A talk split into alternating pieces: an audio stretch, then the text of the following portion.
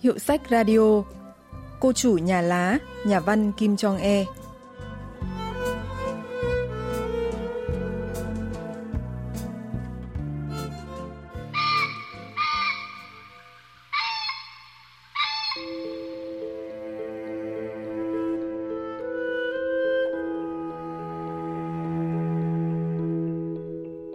Trời sáng, tiếng gà gáy phía sau núi phá tan sự yên tĩnh của đất trời. Có một ngôi nhà lá ngay đầu thung lũng quay lưng vào cánh rừng. Trông nó bấp bênh như thể sắp đổ đến nơi. Vào giờ này, thường sẽ nghe thấy tiếng cười đùa của bọn trẻ con chơi trên khoảnh sân ngập tràn ánh nắng. Thấp thoáng còn thấy một cặp vợ chồng trẻ, khuôn mặt vàng vọt vì thiếu ăn. Nhưng hôm nay, chẳng hiểu sao không thấy bóng dáng ai hết. Các bạn đang theo dõi chuyện ngắn Cô chủ nhà lá của nhà văn Kim Jong-e, chuyện ngắn thứ hai của chuyên đề đặc biệt tháng 6, Bắc Triều Tiên qua cái nhìn của những nhà văn vượt biên. Nhà văn Kim Jong-e sinh năm 1968 ở thành phố Chongqing, thành viên của đội văn học thuộc Liên đoàn Nhà văn tỉnh Bắc Hamgyong của Bắc Triều Tiên.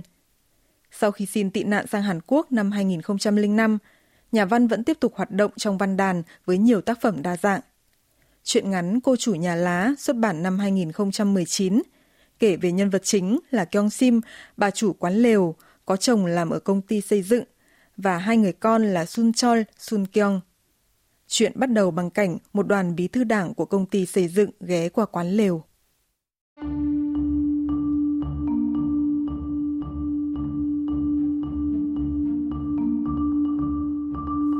Vào thời kỳ nạn đói được ví là cuộc hành quân gian khổ những năm 1990, những người không thể đi làm do đói ăn phải nộp cho nhà nước theo chính sách mùng 3 tháng 8.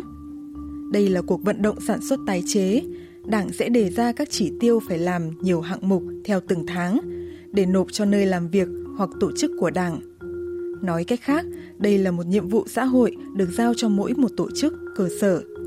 Nếu không có đồ gì đem nộp thì nhất định phải đóng bằng một khoản tiền mặt tương đương. Đoàn bí thư đảng đang trên đường đi thu tiền. Đồng chí bí thư cho tôi hỏi tiền mùng 3 tháng 8 là gì? Nhà tôi giờ chỉ hút cháo cỏ ăn qua ngày. Đồng chí cũng biết mà. Nhóm người này làm loạn, nói không có tiền thì phải nộp khoai tây giống. Năm ngoái mất mùa, làm gì có khoai tây trong kho. Các đồng chí xem, giống khoai tây năm nay chỉ còn có thế phải mua thêm về trồng, chứ nào có dư giả. Cô nói có tiền mua khoai giống, thế mà không có tiền nộp cho tổ chức đúng không?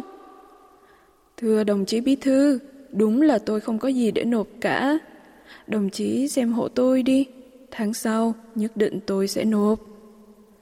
Vậy thì cô đi vay nhà khác, rồi hứa tháng sau sẽ trả đi. Nếu không có tiền, thì thế bằng đóng khoai giống kia cũng được. Tính theo giá thị trường là ôi giời ơi, vậy là các đồng chí định chiếm đoạt tài sản của tôi ư? Đảng là mẹ dân cơ mà, con dân đang đói, có bố mẹ nào nhẫn tâm đi cướp đồ ăn của con như thế không? Các đồng chí lấy cả chỗ khoai tây giống chuẩn bị trồng này sao?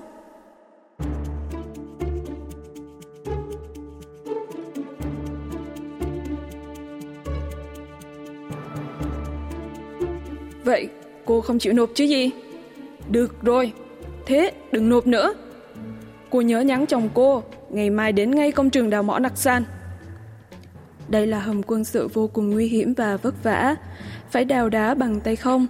Chỗ này cũng không được ăn uống đàng hoàng, hay xảy ra tai nạn nên chẳng ai muốn đi đâu. Ánh mắt cứng rắn của Kyung Sim cụp xuống đầy bất lực.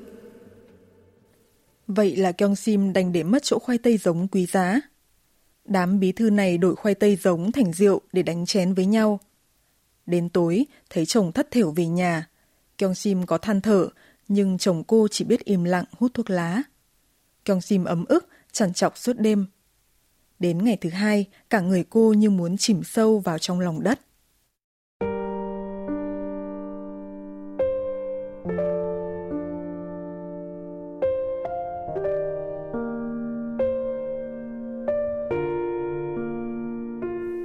Cái cảm giác người lạ đi, mạch không đập, hơi không còn mà chết là như thế này đây.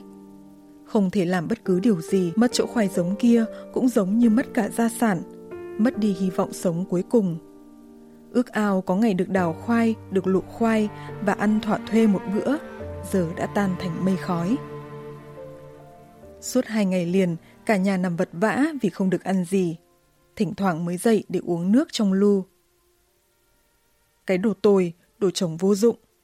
Sao mình lại lấy phải người không biết lo cho gia đình như thế này cơ chứ? Kyung Sim chỉ thấy phân uất trước người chồng cứ suốt ngày ngậm điếu thuốc lá, lục xà lục sục.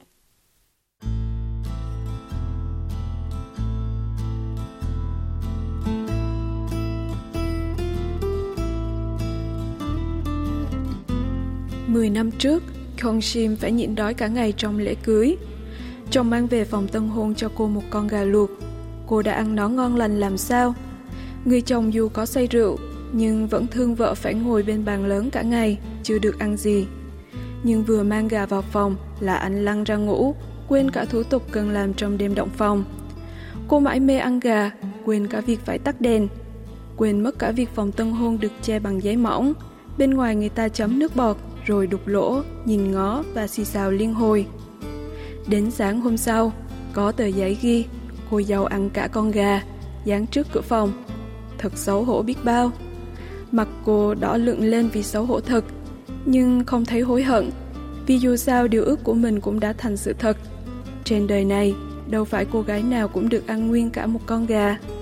Phận đàn bà chỉ suốt đời ăn cơm ngô, cơm cháy, còn cô ngay từ ngày đầu kết hôn đã thỏa nguyện ước mơ. Giờ nhớ đến chuyện đó, miệng cô vẫn còn phản phất mùi thơm béo ngậy của thịt gà. Kỷ niệm ăn nguyên cả con gà mãi chỉ là câu chuyện trong quá khứ. Trong làng, ngày nào cũng có đám tang. Kyung Sim sợ hãi khi nghĩ đến việc đám tang đó rất có thể sẽ đến lượt nhà mình. Mày là con điên, còn đế tiện nhất trên đời. Mày có xứng đáng làm mẹ không? Con sắp chết rồi mà mày còn nghĩ đến trinh tiết, đạo đức cao ngạo cơ à? Mày giỏi lắm, cái thân mày thì có đáng gì cơ chứ?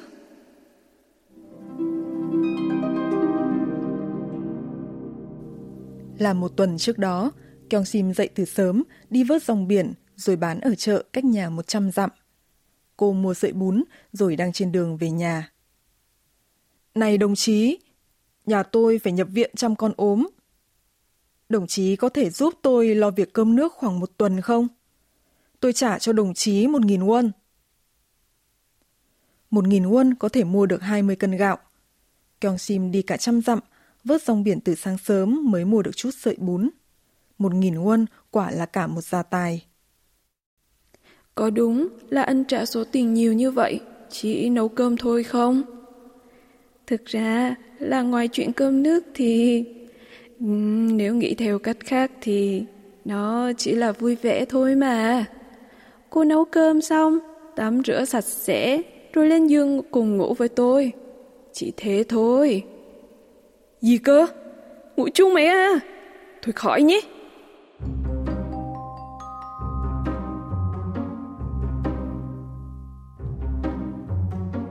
Vàng là vàng, dù có rơi xuống rãnh, cũng là vàng. Người đàn ông khẽ xích lại gần nắm tay Kyung Shim. Anh bỏ tay ra, ở đây là ngay ga xe lửa đấy nhé. Đến tối sẽ có rất nhiều phụ nữ đến mời mua hoa. Còn tôi, tôi không phải là loại gái như vậy. Bỏ tay anh ra đi. Vì biết cô không phải là gái bán hoa, nên tôi mới thế. Cô là vàng, tôi sẽ may áo mới cho cô, mua cả kem thơm nữa. Đi nào. Bỏ cái tay bẩn thỉu này ra. Anh xem tôi là người thế nào mà dám nói thế hả? Sao mình lại làm thế nhỉ? Kyung Sim cứ tiếc mãi. Giá mà nhận lời người đàn ông kia thì cả nhà đã không phải rơi vào tình cảnh này. Nhưng bọn trẻ và chồng cô lạ lắm. Cô giật mình, lay gọi mãi mới chịu mở mắt. Kiểu này khó lòng mà qua khỏi đêm nay.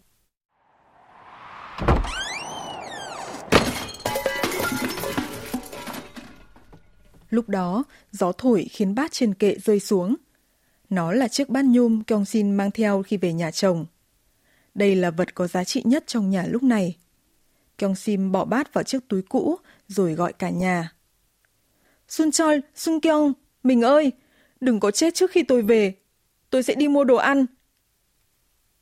Chồng dặn cô đừng đi một mình, hãy rủ nhà ân sim cùng đi. Nhà ân sim nuôi lợn giống sống qua ngày, họ còn mua ngô về phơi trước sân để ủ rượu. Nhưng bà ngoại nói mẹ ân sim đã đi chợ rồi. Chắc là mai mới lại đi nữa, mẹ Xuân Trời không đợi đến mai được sao? Con không đợi được đến mai đâu ạ. Con chào bà. Thế cô đi chợ làm gì đấy? Con bán cái bát bà ạ. Sao lại bán bát? Cô nói gì vậy?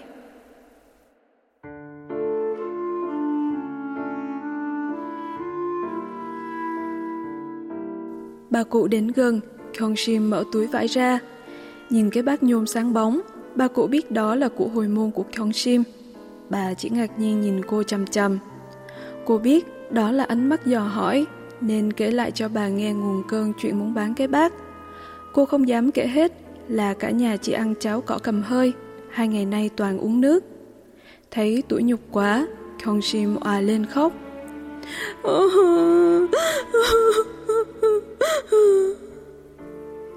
Ôi, tôi không ngờ nhà cô lại khổ đến vậy.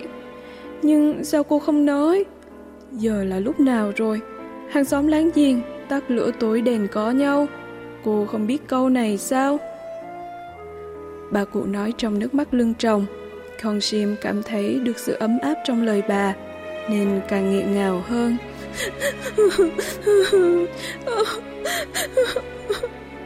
Thôi, cô đừng khóc nữa.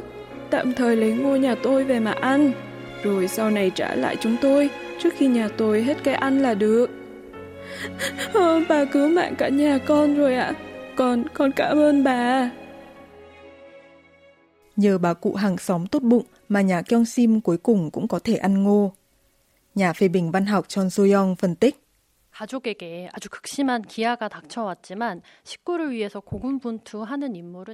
Nạn đói không lệ ập đến với cả gia đình, nhưng người duy nhất tìm cách xoay sở lại là người vợ Kyung Người chồng cũng có công an việc làm nhưng bất tài, nhưng bí thư đảng thì chẳng những không thấu hiểu cho nỗi khổ của người dân mà lại đi tức đoạn nốt số khoai tây giống đem đổi lấy rượu uống. Chế độ năm giới độc tôn đã khiến người phụ nữ trong xã hội miền Bắc luôn thịt thòi đối khát, cả đời chỉ máu ước tớ ăn nguyên cả con gà. Nhưng ngay trong tình cảnh bị phân biệt đối xử như vậy, cái nghèo, cái khó đã khiến người phụ nữ phải gánh vác trách nhiệm nuôi cả gia đình. Kyung Sim đại diện cho hình ảnh người phụ nữ Bắc Triều Tiên chịu đựng, hy sinh nhưng cũng đầy ý chí. Cũng may là ở cuối tác phẩm có một tia sáng, một chút tình người ấm áp khi bà của hàng xóm chia sẻ lương thực cho gia đình Kyung Sim. Đây cũng là cái nhìn ấm áp chiều mến của tác giả đối với cộng đồng người nông dân và sự đoàn kết của những người phụ nữ. 공동체에 대한 작가의 따뜻한 시선이 거기서는 느껴지기도 합니다.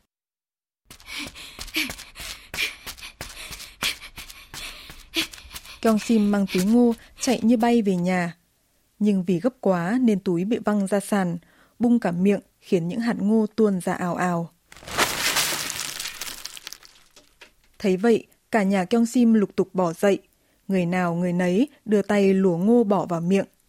Cả căn nhà chỉ nghe thấy tiếng nhai ngô rắc rắc, lục cục.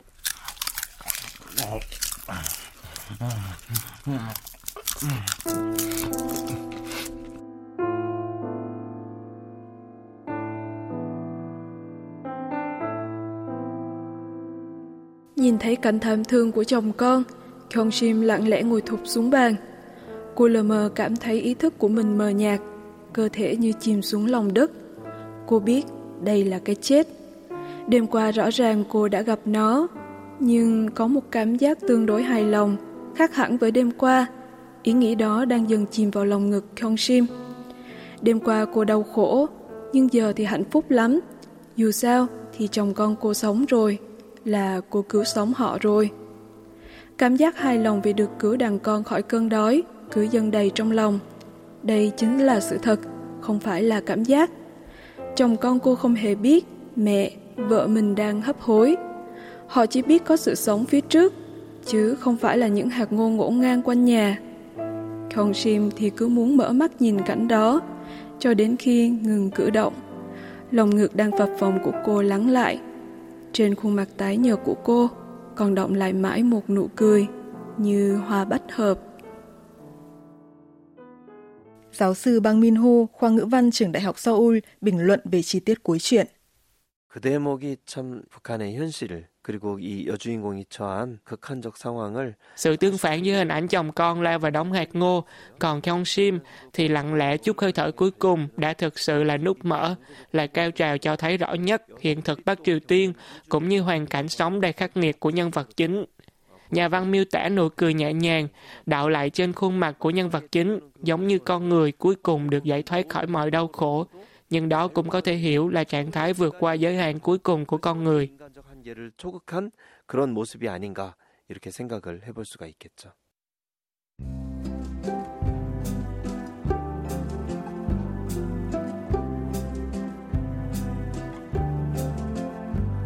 Các bạn vừa tìm hiểu chuyện ngắn Cô chủ nhà lá của nhà văn Kim Jong-e trong chuyên đề đặc biệt của tháng 6 mang tên Bắc Triều Tiên qua cái nhìn của những nhà văn vượt biên. Chuyên mục Hiệu sách Radio xin kết thúc tại đây.